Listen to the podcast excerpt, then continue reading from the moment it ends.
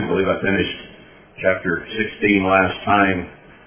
And it ended with the thought that God is going to do whatever is necessary, and He's already laid out for us what is necessary in order for everyone to know who God is.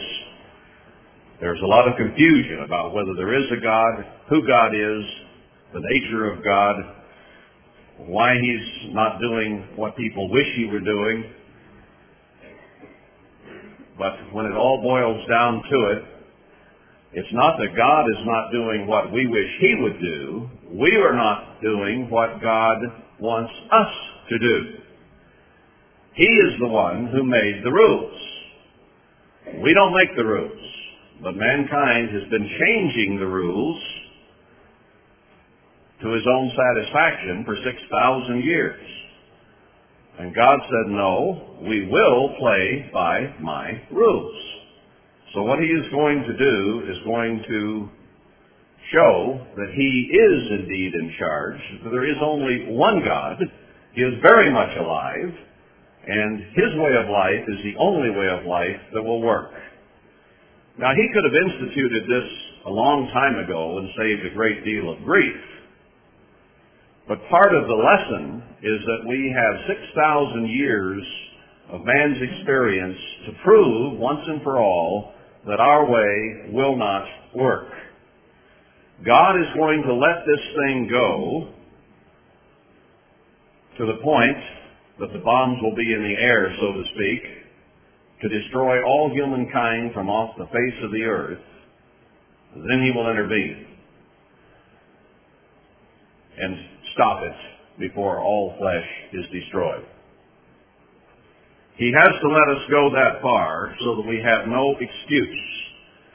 We won't be able to say our military would have saved us, science would have saved us, or any other idol we must put ahead of God and say it would have solved our problems. Our problems are quickly becoming insoluble. America's problems are quickly becoming insoluble. We've already seen the problems in the church reach the point where no one can solve them. It will take the hand of God showing His almighty power to even save a remnant out of the church. It will be of His doing, not of any man's doing. He will use men to help, but it's going to become quite clear in the future, based on all the prophecies and in fact all the Bible, that God will intervene and He will show the church who He is and where He is working. He's promised He will do that. And in turn, He will then show the world who He is and where He is working. And they shall know that my name is the eternal, the everlasting, the one who always has been and always will be, and everything else rises or falls depending upon what he decides. That's just the way it is. So there's a great summary statement in Jeremiah 16, 20 and 21 to show God's purpose and design and what he is allowing. Letting man pretty much go his own way, and Satan, who is the prince of the power of the air and the present ruler of this world, has concocted a society that is diametrically opposed to God's ways. God is going to change that and show them this will not work. All doubt will be removed as to who is the sovereign of the universe. Now let's pick it up then in chapter 17. The sin of Judah is written with a pen of iron and with the point of a diamond. Two very, very hard substances. In other words, you can't erase it. You can't blot it out. God has written it, and well, we have perpetrated our sin to the point that it is undeniable. It can't be erased. It's just there. It's graven upon the table of their hearts and upon the horns of your altars. So our sin is inside us. That's why we have to repent of how we think and what we allow to go through our minds. Because it isn't just something external that might happen now and then. The way of thinking is bad. And therefore it is graven in our heart and upon the horns of your altars. So he's saying not only is the sin within us, but it is also within our religion. I think this says a great deal about the condition of the church and ultimately of all Israel and the world. That our religion is in vain. Because even though we give lip service, so often we don't live up to it.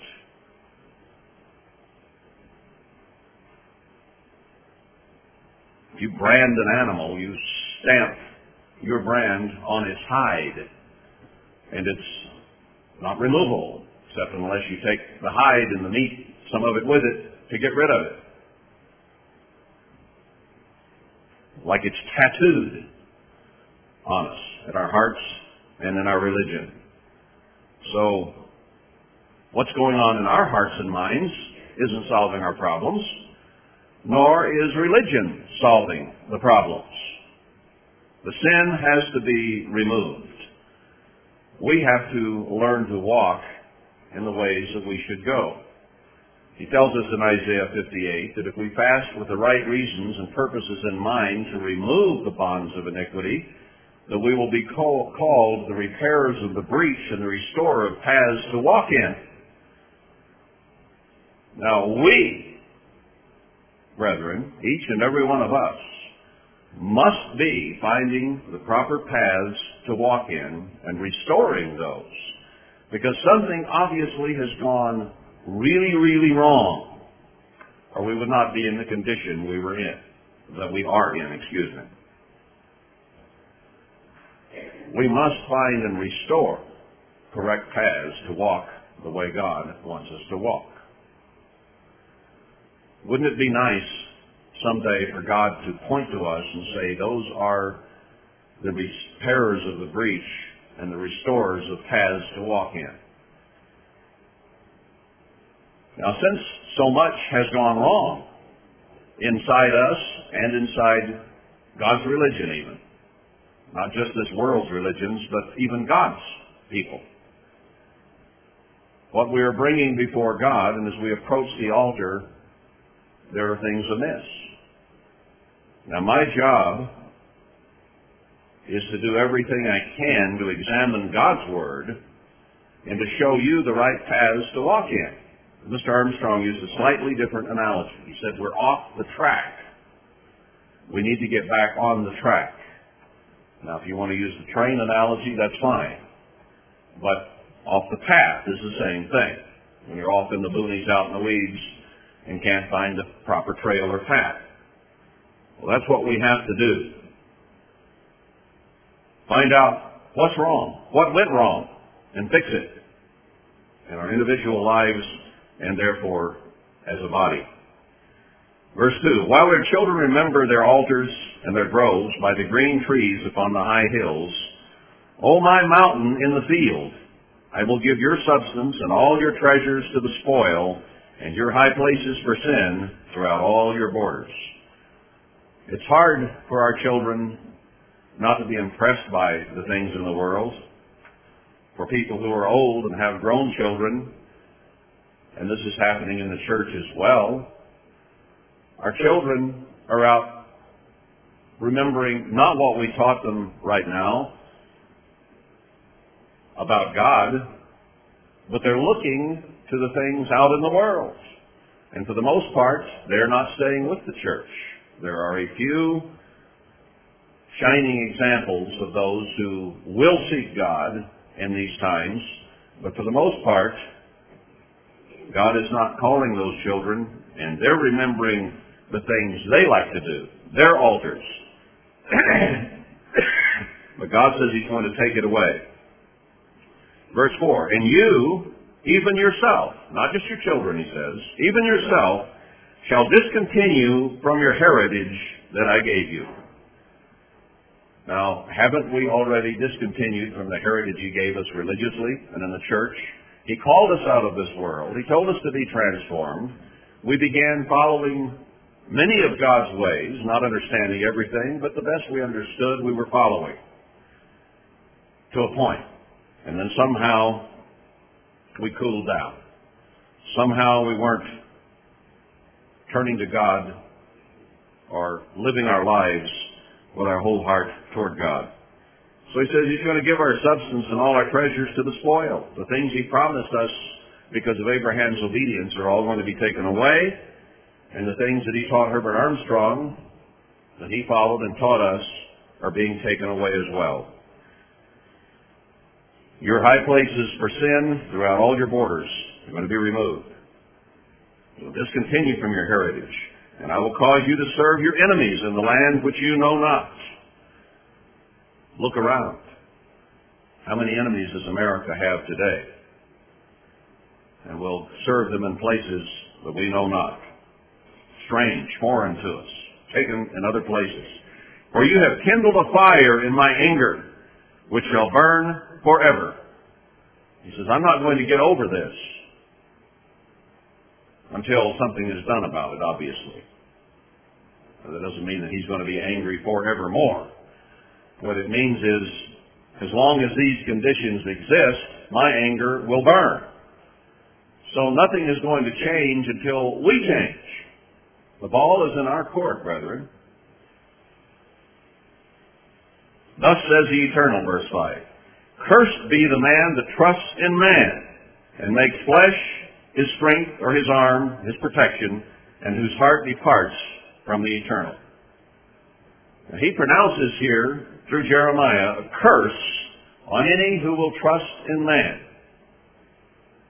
We say in our nation, we trust in God. In God we trust. But do we? No, we trust in our military. We trust in our scientists. We look to our military for protection. We don't look to God for protection. God says then He is going to remove our military. He says back in chapter 15 verse 12, Shall iron break the northern iron and the steel? Is the iron we have, the military ability, strong enough to break the northern iron and steel? No. God is going to make sure that our military cannot protect us because we trust in that, not in God. We trust in man for healing. We're not willing to turn loose and trust God with our whole heart. And we are still sick. It's up to us. We have to make the changes. God isn't going to. He doesn't need to change. He's perfect. He does everything right. We're the ones who do things wrong. Now, if we want to get on the right path, we have to face these issues. That's all there is to it. Maybe we get tired of hearing repent, change, grow. But you know, that's what it's all about. From the beginning of Genesis to the end of Revelation. Last thing he tells us in Revelation, repent, overcome, and don't be a liar, an adulterer, a thief, and so on and so forth. A drunkard, whatever. Because if you're going to be saved out of this, you have to change. He makes flesh what he depends upon. God says he will curse him. So if we look to other solutions rather than to God, then our heart departs from God and turns to those things that we trust in. That's what the world does. They trust in their scientists. They trust in their doctors. They trust in their lawyers. They trust in their military. They trust in their politicians. They'll all be taken away. There will be no choice. You will have to obey God or else. For he shall be like the heath in the desert and shall not see when good comes. The man who trusts in man is going to be like a bird or an animal out in the desert, and when God blesses, he won't even see it or recognize it because he's so far removed from that blessing. But shall inhabit the parched places in the wilderness and a salt land and not inhabited. We are not willing and able to have faith in, trust in God, and depend upon Him for everything, then God says we'll be removed to that kind of place and we won't see the good when it comes. We'll be taken into captivity. Now, ironically, I think it's interesting that God tells us to leave the cities, go dwell in the wilderness, the field, the open spaces, uh, and he talks about desert and wilderness and mountainous areas. And he says, go there on faith, and there I will bless you.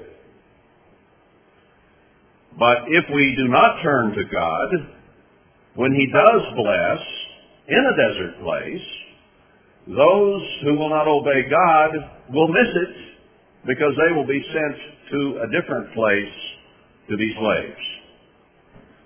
Verse 7, Blessed is the man that trusts in the eternal and whose hope the Lord is. That puts it pretty clearly. Anyone who depends upon the ways of man is going to have problems and be cursed. And he who is willing to trust in God, who puts his hope in God, he shall be as a tree planted by the waters and that spreads out her roots by the river, and shall not see when heat comes, but her leaf shall be green and shall not and shall not be careful in the year of drought, neither shall cease from yielding fruit. In other words, blessing, plenty, water, crops. We've read about these things many places in the Bible now. It says that God is going to restore health, wealth, strength, blessing to those who will trust and obey Him. But you got to go through the bad times before the good times come. The bad times of repentance, the bad times of having to change, and we resist change. We don't like to change. We hate change. We like, we like the way things have been. But brethren, things aren't the way they have been in the church nor in the nation. The church is already almost down and the nation is headed down the same slippery slope. And the only thing ultimately that will count is if we trust God. And He promises blessing if that happens. But we have a problem. And a verse that is probably in all of our memory banks, verse 9. The heart is deceitful above all things and desperately wicked. Who can know it? You see, God says, don't trust in man, trust and hope in God. But we have a mind that is deceitful and desperately wicked. We will deceive ourselves, and we do tend toward wickedness. You see, Paul calls sin temporary pleasure. Sin, believe it or not, can be a lot of fun in the short term. But in the long term, sin brings damage and death. If you break the laws of God and stray from the paths of the way He says to live, it might seem like an emotional high at first. But what it does ultimately is destroy your emotions. It destroys your health. It destroys your mind. And you wind up broken and beaten by the penalty of sin, and ultimately you die. That's just the way sin works.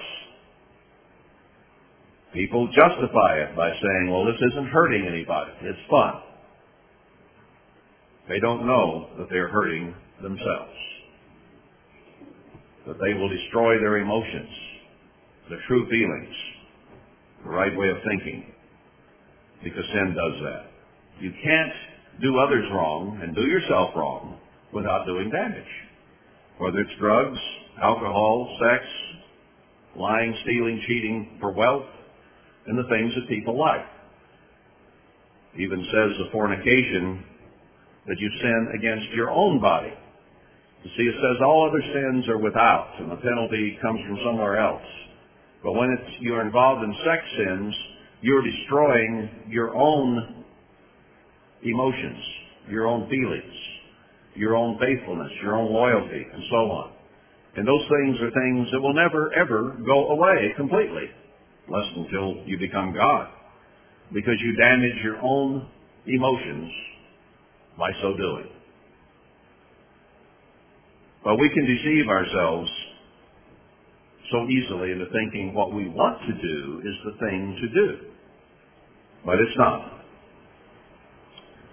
It's, it's a, it's sort of like a fishing lure in front of a fish. It's bright, it's glittering, and it's moving through the water. And the fish says, boy, that looks good. And he doesn't know that if he reaches up and snaps that lure, that it has hooks and barbs. He doesn't see that. If you live the way of man, you live the way of Satan, get off the path of God's ways, you're eventually going to have hooks in your mind, in your flesh. But we sure do find ways to do it. To deceive ourselves into thinking we can get away with it, or it won't hurt us. But it will. And if it doesn't hurt you immediately and directly, then you will answer to God someday as well. That's why in the book of Ecclesiastes, Solomon says, Enjoy your strength, young man, but remember, there will come a day of reckoning, and you will deal with God. It's just the way it is. He is capable of blessing beyond comprehension if we will obey him. He is also capable of cursing beyond comprehension if we disobey him. Verse 10. I, the eternal, search the heart. I try the reins, even to give every man according to his ways and according to the fruit of his doings. God knows your mind better than you do. You think you know yourself sometimes pretty well, but God knows you better than you do because he can see through the deceit. He can see through the desire to do wickedness and to think wrong things. He knows it. He could see what was wrong with Job, couldn't he? Now Job was keeping the rules, keeping the laws. There was no fault there. But Job was very, very self-righteous. He had attitudinal problems. He thought too highly of himself and what he thought he was accomplishing. So God simply removed everything, gave him poor health, removed his wealth, removed his sons and daughters, and gave him great pain, sick Satan on him to do it. Job needed a major attitude adjustment.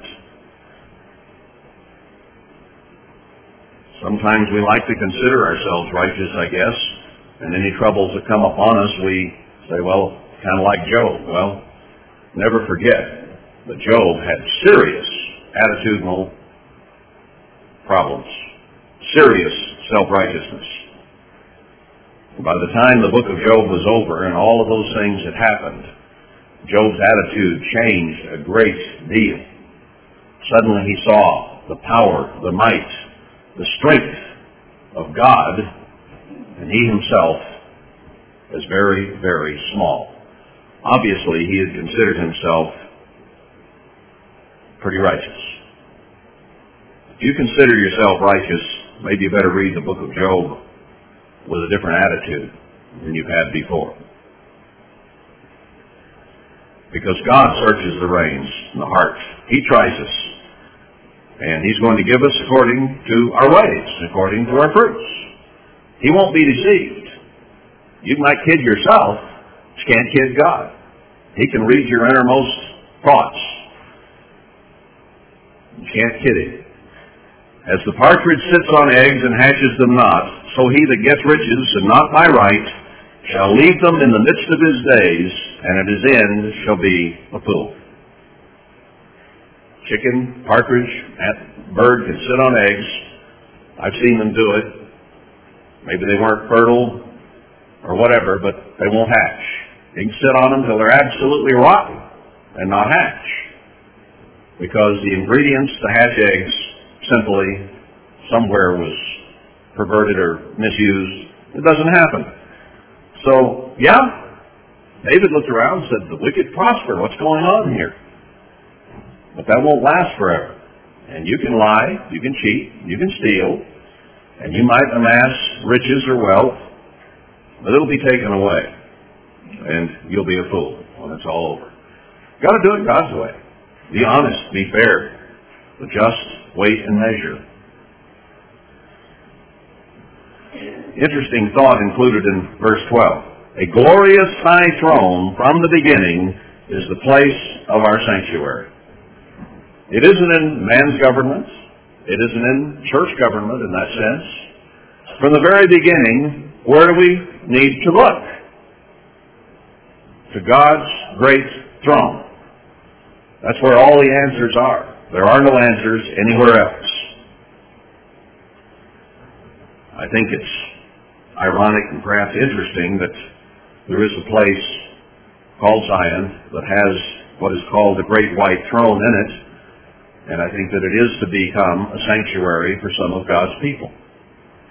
Now, it is only symbolic, however, of his throne in heaven, which is the place of our sanctuary ultimately. Even a place of safety on this earth, if we're still physical, is only good for how long?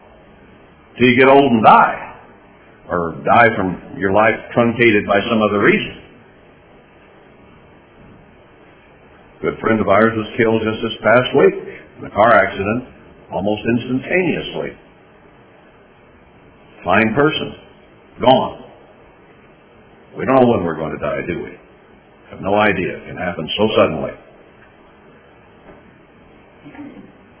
We better be looking to God's glorious high throne.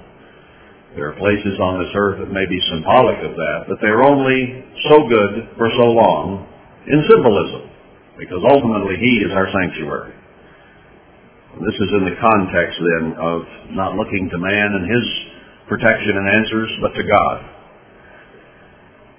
Sorry, that's just the way it is, brethren. We may have our pet things in this world that we look to, but you're barking up the wrong tree if you do that.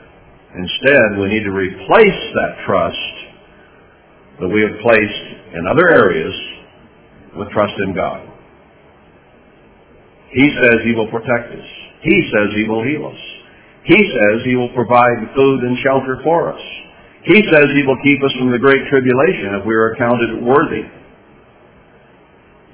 So, anything you look to man for has to ultimately be taken away because that becomes an idol. Isn't that simple and plain? Anything we put ahead of what God says He is becomes an idol.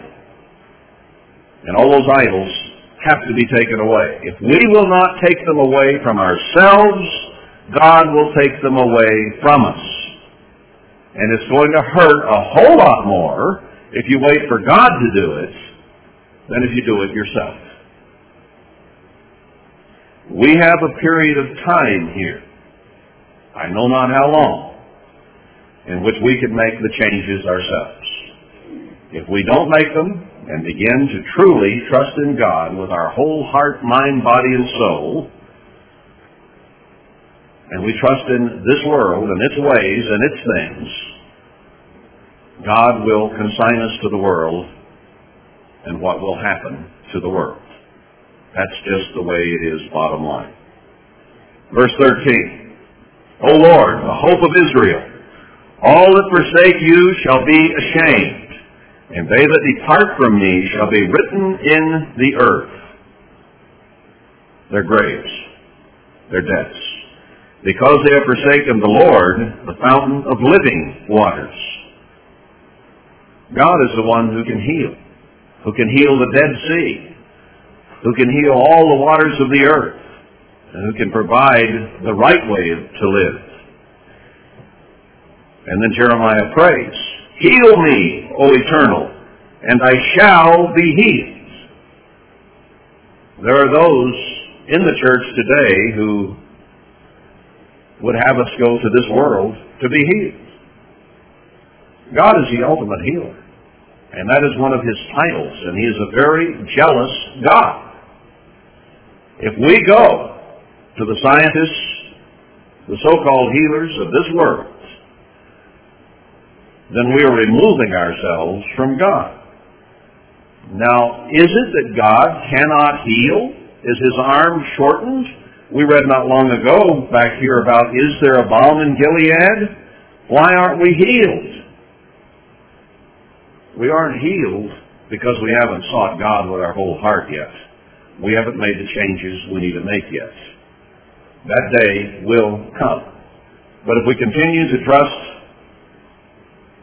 in medical science or any kind of thing that takes over God's prerogatives, His titles, ultimately we're going to be in serious trouble. He's provided those things in nature that we need to sustain good health. He's given us herbs, He's given us vegetables, He's given us things that we can use, but even they can become an idol if we use them in a wrong way. They're not by nature that. But mankind seems to be able to turn anything into something that comes between him and God. I personally would rather, if I were to become uh, terminal for some reason, with some sickness, I would rather be repenting and trusting God and even die in the flesh than to go to those in this world who claim they are healers too. Some do, some don't claim that, but they put themselves in the position of doing that. I want my life to be an eternal life, not just a physical life here for X number of years. What difference does it make whether I live 20, 30, 40, 50, 60, 80, 100, 120 years on this earth? What difference does it make? It's just over and gone, like a vapor. Whereas grass that withers, we cling to it. Well, what difference does it make, really? The question is, am I going to live eternally? And will I put this body ahead of the spirit body that I've been promised if I do what I should do? Our hearts are deceitful and desperately wicked, and we will do almost anything to preserve this flesh. But Christ says, no. Fear me who can kill both body and soul, not men who can destroy our bodies. What has science brought us, brethren? Science has brought us epidemics of heart disease, diabetes, cancer, and now avian flu and AIDS, and anything almost you want to name. Many of those things, some of those diseases are even concocted by man so that we can reduce the population of Earth to a sustainable level. They're doing it, some of it, on purpose, to kill us. You going to look at science to save you? They brought us white flour. They brought us white sugar. They brought us chemicals in our diets that are killing us. We're a sick nation. I mentioned the announcement, just read that the bleach they use to bleach white flour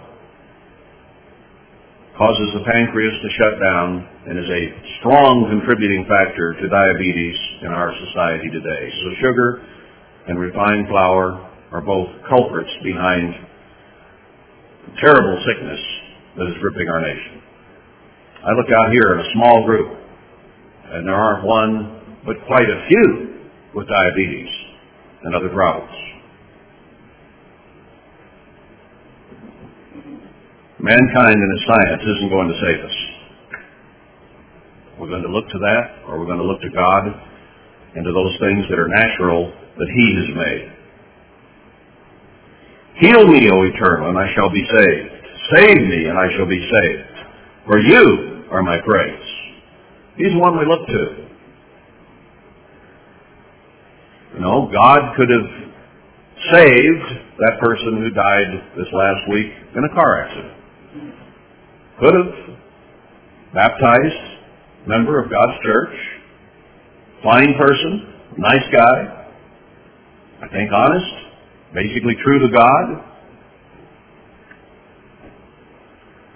God passed on that and allowed him to die. He could do the same with us. Or he can save us. Maybe he was ready and you and I are not. It's the reason God hasn't let us die.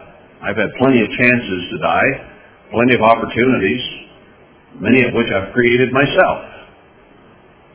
But I guess, like the old song says, if the good die young, I'm going to live forever. Or I'm going to live forever if the good die young. That's the way the song went. Well, maybe God isn't done with us yet, so we're still alive, and some He allows to die because maybe they have reached a point where He could say safely, they'll be in my kingdom. I don't know.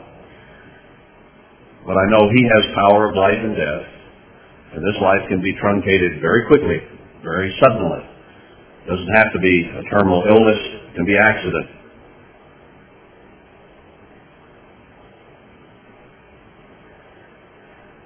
It's hard to face the fact that you could die, especially, I guess, when we're young. We have always been, haven't we? In our minds. Can you think of a time when you didn't live? No, you can't. In your consciousness, in your memory, you've always lived. You weren't before that and you have no memory of it. So somehow we think we're here forever. It's as we get older that we begin to realize the body starts slowing down, things start going wrong, eyes, ears, noses, taste, feel, you know, whatever it might be. Uh, that stuff goes away. We're beset by disease, our bones get rotten and they break easily and we get stooped over and all kinds of things happen as we age. And God did that on purpose. You know, people didn't used to do that. They used to live 900,000 years.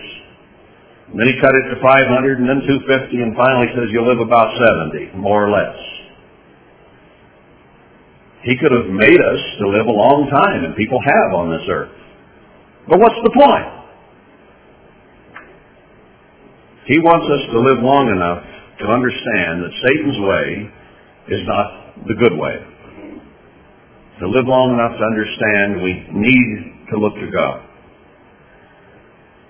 Verse 15. Behold, they say to me, Where is the word of the eternal? Let it come now. You say all these things, prove them to me. Let it happen now. I can't promise you that. Jeremiah couldn't promise you that. It's promised that it will happen. And when we see the leaves coming on the trees, which we can see in the world today and in the church, we know that it is near even at the door. So it's close. But we want proof right now. Show me now. I don't want to go on being sick. I don't want to go on in my present condition. I don't want to have my emotional troubles or whatever your troubles are. Mental, physical, spiritual problems. We get tired of dealing with them, living with them. We want relief. Show me now. We are a spoiled, impatient people. We have been used to riding high in America, and in the church for that matter, haven't we? I read an editorial last night in the Bible study out of U.S. News and World Report where it showed that General Motors is headed downhill and sending 30,000 jobs overseas. And it said the lesson that General Motors and America may have to learn is humility. And that's what God's doing. He's going to humble the church and he's going to humble the nation. It's just the way it's going to happen. But we have been so spoiled by the blessings that God gave this people, this nation, as a result of Abraham's obedience, that we want answers and we want them now. We're a now society. But we have need of patience to wait until God's time comes, or comes, because it is a set appointed time. So what does Jeremiah say? He, he introspectively then looks at himself. He says, everybody around me saying, Let the Word of God, let these things happen now. Then he analyzes himself. He says, As for me, I have not hastened for being a pastor to follow you. I've not run from the job you've given me to do, Jeremiah says. It wasn't pleasant, and he's about to go to jail here shortly after, in the next few chapters ahead. Probably won't get there today. But he said, I, I haven't run from what you've saddled me with, the job you've given me to do. Neither have I desired the woeful day. In other words, I haven't had a vengeful attitude. I haven't just wanted all my enemies destroyed. I haven't wanted to see all the peoples of the earth killed. He doesn't want that or didn't want that. I haven't desired the woeful day. You know, says, you know me, God. You know what my attitudes are. That which came out of my lips was right before you. I've said the things you've told me to say, done the things you've told me to do. Be not a terror to me. You are my hope in the day of evil. So he said, God, you know I haven't been against others. I've been trying to do what's right. Don't be a terror to me when evil comes. And they were facing, at that time when he wrote this, the advances of Babylon to destroy the nation and to take Jerusalem. So that's the day of evil that he knew was soon to come upon them. And we see evil now about to come upon our nation as it has upon the church. We see it destroyed. Well, where are we going to look? We're going to look to God? We're going to look to the American military? That's a joke. Those are strong people out there, and they all hate us. They're coming after us. So he, he asked for mercy. Verse 18, Let them be confounded that persecute me, but let not me be confounded. Let them be confused. Don't let me be confused. There's an awful lot here that I, I think we think about and pray about. There are a lot of confused people around us. We're not confused anymore, are we? We know what's coming. We know what God is doing. The only problem we have at this point is living up to the things God wants us to do. And we pray that we be accounted worthy, whether we're worthy or not, that God will show mercy and forgiveness in spite of our lacks. Let them be dismayed, but not, let not me be dismayed. Bring upon them the day of evil, and destroy them with double destruction. So he says, I haven't been vengeful, Father, but protect me and don't be a terror to me. Go ahead and be a terror to those that are sinning. It's inevitable. God in this book, through Jeremiah, even tells us, don't even pray for this people. It's inevitable. Now, I don't want to see them killed heinously, painfully, by various diseases and the sword and famine and pestilence and starving to death. I don't want to see that. You don't want to see that. The only reason I want to see it happen is so we can get on the other side. So that God's blessing of a thousand years of peace can come. And we know that this abasing, this humbling, has to go away. Or has to happen in order for sin to go away. And for people to be ready to listen to God. Verse 19, Thus says the Eternal to me, or thus said the Eternal to me, Go and stand in the gate of the children of the people, whereby the kings of Judah come in, and by the which they go out, and in all the gates of Jerusalem.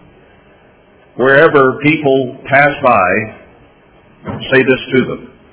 Say to them, Hear ye the word of the Eternal, you kings of Judah, and all Judah, and all the inhabitants of Jerusalem that enter in by these gates. All right, from the highest people in the nation to the lowest. Everybody that comes in and out of the gates. Thus says the Eternal, Take heed to yourselves, and bear no burden on the Sabbath day, nor bring it in by the gates of Jerusalem. He reiterates here what he said in Exodus, that the Sabbath is a test commandment. So he brings up the Sabbath as one of the major tests Ironically, the Sabbath is under attack even within spiritual Israel within the church of God or that which was the church of God. Many, many, many thousands of people are departing from the Sabbath who were keeping it in the worldwide church of God. Walking away from it. Thinking Sunday's okay or any day's okay. No, God is the one who determines which day is holy. He has determined that the seventh day is the Sabbath. You cannot worship just any day of the week. And you can't worship on Sunday. Or you can worship God on any day, yes. And we should worship God every day. But there is one day that God himself has made holy. It isn't Sunday.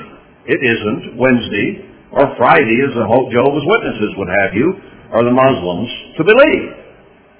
It is the seventh day, which has been called Saturn's Day or Saturday. But the seventh day is it. Neither carry forth the burden out of your houses on the Sabbath day, neither do you any work, but hallow you the Sabbath day, as I commanded your fathers. Now, in the Sabbath command, he says, six days shall you labor and do all your work. But the seventh day is the Sabbath. It is the holy day. There is no other day other than annual Sabbaths that are holy. But the Sabbath is holy. Hallow the Sabbath as I commanded your fathers. So, New Testament doesn't do away with it. This is an end time book about the church at the end. It's a prophetic book. And he says the Sabbath is still in effect. But they obeyed not, neither inclined their ear, but made their necks stiff, that they might not hear nor receive instruction. And it shall come to pass, if you diligently hearken to me, says the Eternal, to bring in no burden through the gates of this city on the Sabbath day, but hallow the Sabbath day to do no work therein. See, he told you you can work any other day. He didn't hallow any other day. Just the seventh day.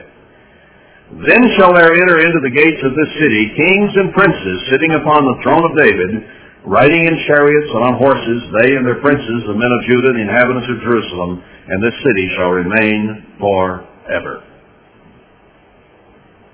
But they didn't heed Jeremiah, and that city was taken captive.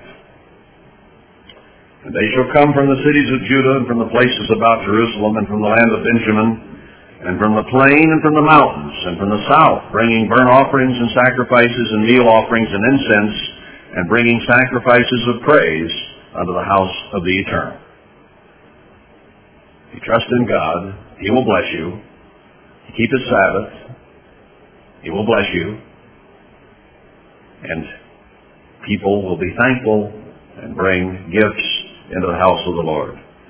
But if you will not hearken to me to hallow the Sabbath, or the Sabbath day, and not to bear a burden, even entering in at the gates of Jerusalem on the Sabbath day, then will I kindle a fire in the gates thereof, and it shall devour the palaces of Jerusalem, and it shall not be quenched. Is there any doubt in our minds what's going to happen to the Worldwide Church of God? It's going to be destroyed completely. They've departed from God's Sabbath. We need to be careful that we not only give it lip service, but that we're very careful in what we do on that day. It is hallowed time. It is holy time. He says we are not to seek our own pleasures or do our work on that day. You know, it had become very common, or fairly common, in worldwide before things started to blow apart, but people would watch TV on the Sabbath people would go out and eat commercially, buying and selling on the Sabbath. There are a lot of things that we have lapsed into which are not holy things on the Sabbath day.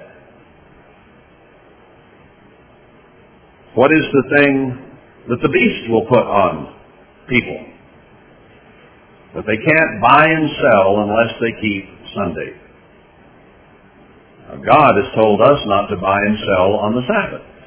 And yet, even today, there are many people throughout the greater church of God who think nothing of going out on Friday night or on the Sabbath and buy a meal. That's seeking our own pleasures. It isn't necessary. God has given us time before the Sabbath to prepare food. Isn't that principle very obvious in the manna? They weren't to go out and gather on Sabbath. They were to gather a double amount on Friday so that they didn't have to do that. Or have others do it for them. How do we so easily fall in to doing things that we think are innocuous or deceiving ourselves into thinking that what we might be doing is okay? There are a lot of people in the church today who consider themselves Christian who will sit and watch television for pleasure on God's holy time. watch movies, watch sitcoms, watch sports, whatever they choose to watch. They're not keeping the Sabbath holy. God made it holy, and you're defiling it if you do those things.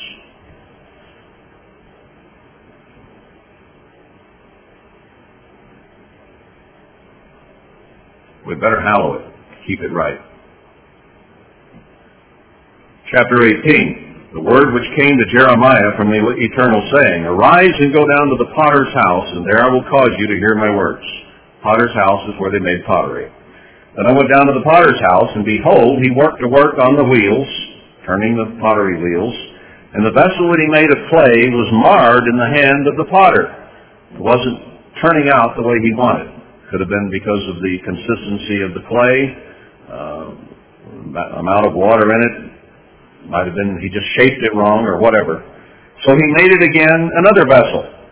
I've seen potters wad up what they were making on the wheels, wad it up, and start over. It seemed good to the potter to make it. So he was watching this potter and watching him change what he was doing. Then the word of the eternal came to me saying, so you're, you're sitting here, you're observing what this potter is doing, so God can make the lesson come home to him. Word of the eternal to me saying, O house of Israel, cannot I do with you as this potter? God is all powerful. He made the universe. He made all those stars and galaxies and everything that is out there. He made this earth and the sun and the moon and the trees and the birds and the flowers and the dirt and the animals and the, everything that's here that we find pleasant and enjoyable. But since he made all this, can't he do with it like a potter? Potter's just making a little base. He can change it. He can redo it. God's saying, I can do the same thing, says the Eternal. Behold, as the clay is in the potter's hand, so are you in my hand, O house of Israel. He can do with us whatever he wishes. Vessel of honor, vessel of dishonor, wad us up, throw us away. It's in his hands. At what instant I shall speak concerning a nation and concerning a kingdom to pluck up and to pull down and to destroy it, if that nation against whom I have pronounced turn from their evil, I will repent of the evil that I thought to do to them. There is always hope with God. Even though he has pronounced evil on the church and on the nation, he said, if we will change, that evil will not come. Now we as a church, overall, did not change, and the curse has come. And it did not causeless come. And we are being diminished. But if we repent, and that's an individual thing, and as a body together, and God says he will withdraw that punishment. Now that's what's going to happen to the faithful remnants.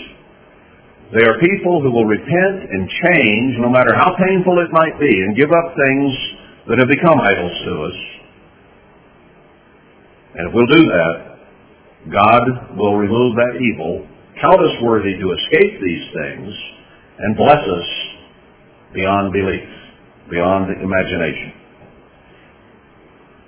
Verse 10, If it do evil in my sight, that it obey not my voice, then I will repent of the good wherewith I said I would benefit them. You see, it's up to us whether we are blessed or cursed.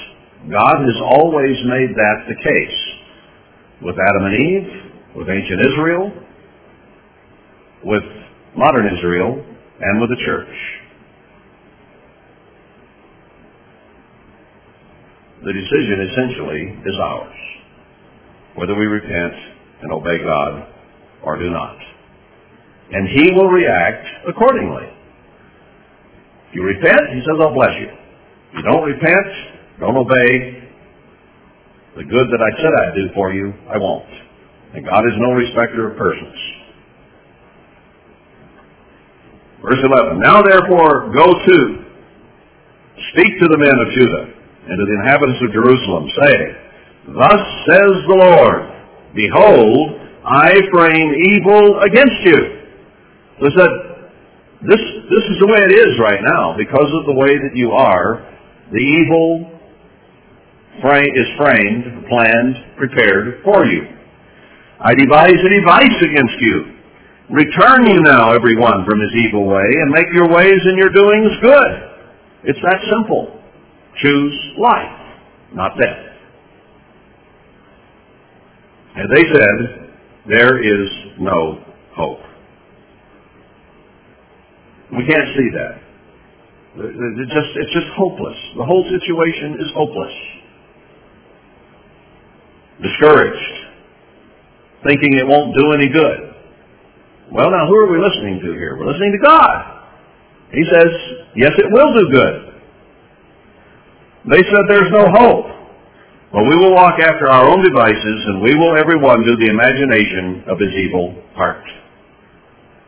I will do what I will do. I will be what I will be. You see, the human heart is deceitful and desperately wicked. Who can know it? So we find all kinds of ways of justifying what we want to do as opposed to what God says to do. We trust in the arm of flesh. We trust in man for solutions, not look to God. He's brought us to the place, brethren, that we are going to ultimately have to look to Him for everything. Protection, food, water, everything that we need to sustain life, we will have to look to God for we will absolutely be where Christ said we would be, and that is praying for our daily bread. Give us this day the bread we need for today. Hand to mouth, depending upon God. And if His protection, His blessing, is then removed from us, we will suffer the fate of the rest of the world. And He says He will purge the rebels from among us. I frame evil against you. And make your way, return everyone from his evil way. Let's see. But they said there's no hope. We'll just do what we want to do. I mean, the die is cast. This is what I am. This is what I'll be.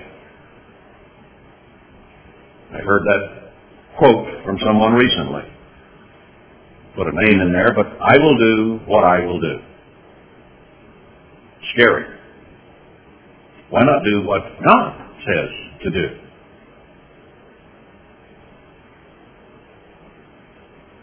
Verse 13, Therefore thus says the Eternal, Ask you now among the heathen, who has heard such things? The Virgin of Israel hath done a very horrible thing. You see, God equated you and I, or, well, equated us to virgins. And Paul wrote that he would present the church at Corinth as chaste virgins before Christ.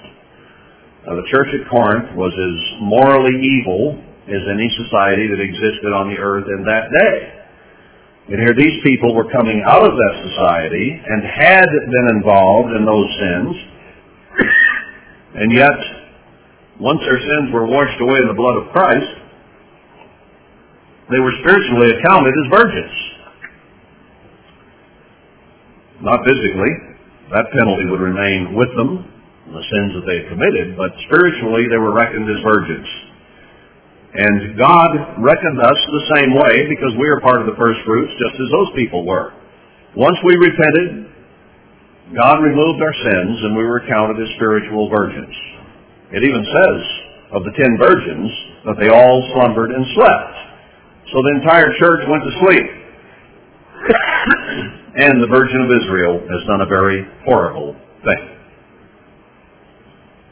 We put other things ahead of God and became lukewarm. Will a man leave the snow of Lebanon, which comes from the rock of the field? In other words, it snows up in Lebanon in the mountains above Israel, and then that water sinks into the ground and comes out at the base of the mountain as a spring through the rocks. Would you leave that and go out where there are no springs of water?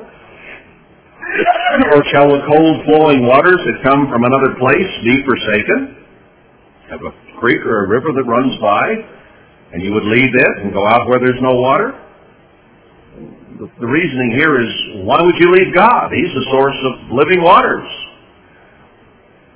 Why would you leave physical waters and blessing? Why would you leave spiritual blessing? Because my people have forgotten me they have burned incense to vanity. Vanity is something that does you no good in the long run. What good does pride in your youth do you? You get old and it goes away. We see it slipping away and we fear 30 and we fear 40 and we fear 50 and we fear 60 and we don't remember 80. It goes away. everything down here is temporary. And if it's temporary, it's no good forever. It has no eternal value. But we burned incense to vanity. We have our American pride, don't we? We have state pride. We have family pride. We have sports pride. We have any part of life you want to name, we have pride and vanity in it. Pride, or pride in physical strength, pride in physical beauty. Trying to look as beautiful as we can or as strong as we can, depending on whether we're boys or girls, I guess. But it's all vanity. And we spend our time and our energy trying to be something here on this physical earth, and it won't last. We forget God, and we put other things ahead of Him. They've caused them to stumble in their ways from the ancient paths to walk in paths in a way not built or cast up, or a road, a highway. In other words, we got off the track, got off the road, got off the highway, got off the track, whatever you want to call it. The ancient paths are the ones defined by God in the Bible. We've been going through Deuteronomy on New Moon Night.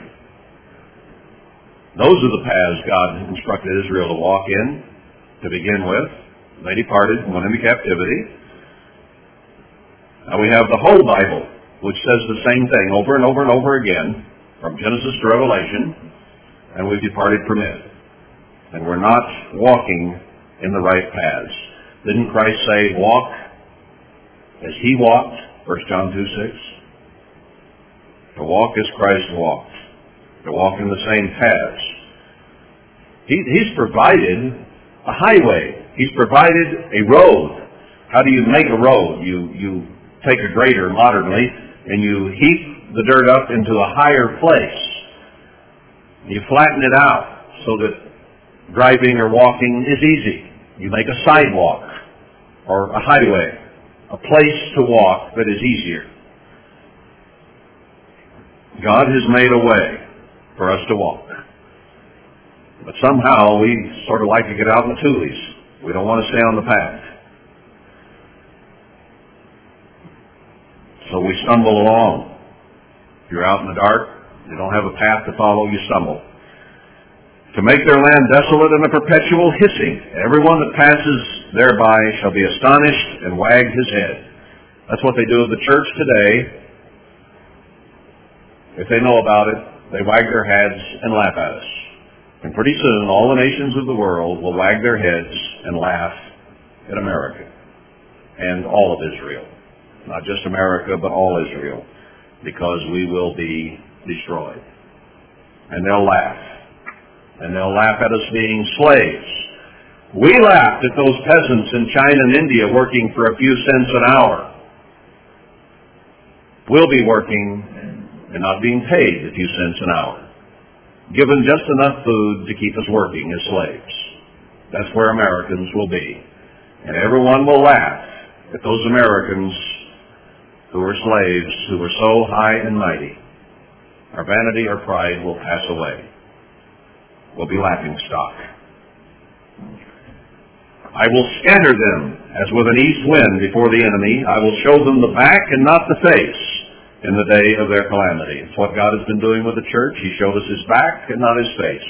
He's turned his face from us. And he's going to do the very same thing with our physical peoples. Then said they, Come and let us devise devices against Jeremiah. Let's kill the messenger. You know, someone tells us evil is coming. Let's get rid of him. For the law shall not perish from the priest, nor counsel from the wise, nor the word from the prophets. Our preachers are telling us, okay.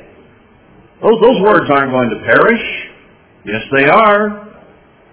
Anyone who will tell you peace, peace, and everything's going to be fine, and if you're here, everything will be rosy, and you'll go to a place of safety and enter the kingdom of God, if that is being preached, those words will go away. God will destroy them.